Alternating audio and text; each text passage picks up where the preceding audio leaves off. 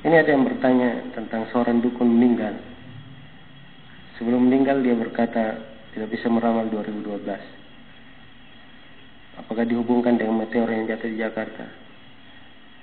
Ya, ini dari khurafat yang banyak mengotori pikiran kok ditampung. Ya. Hendaknya kepala itu dibersihkan dari hal-hal yang seperti ini. Nah, Ya kalau dukunnya meninggal ya bilang alhamdulillah. Sujud syukur kalau perlu.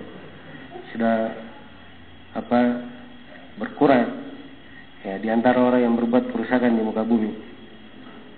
Nah, jatuhnya meteor dan seterusnya ya atau apa itu terjadi apa tidak ya ya Allah alam tapi dari sisi hubungan tidak bisa dihubung-hubungkan Nah, menghubung-hubungkannya dan meyakini sesuatu itulah syirik asgar. Ya. Itu sebagai syirik asgar. Bisa masuk dalam syirik asgar.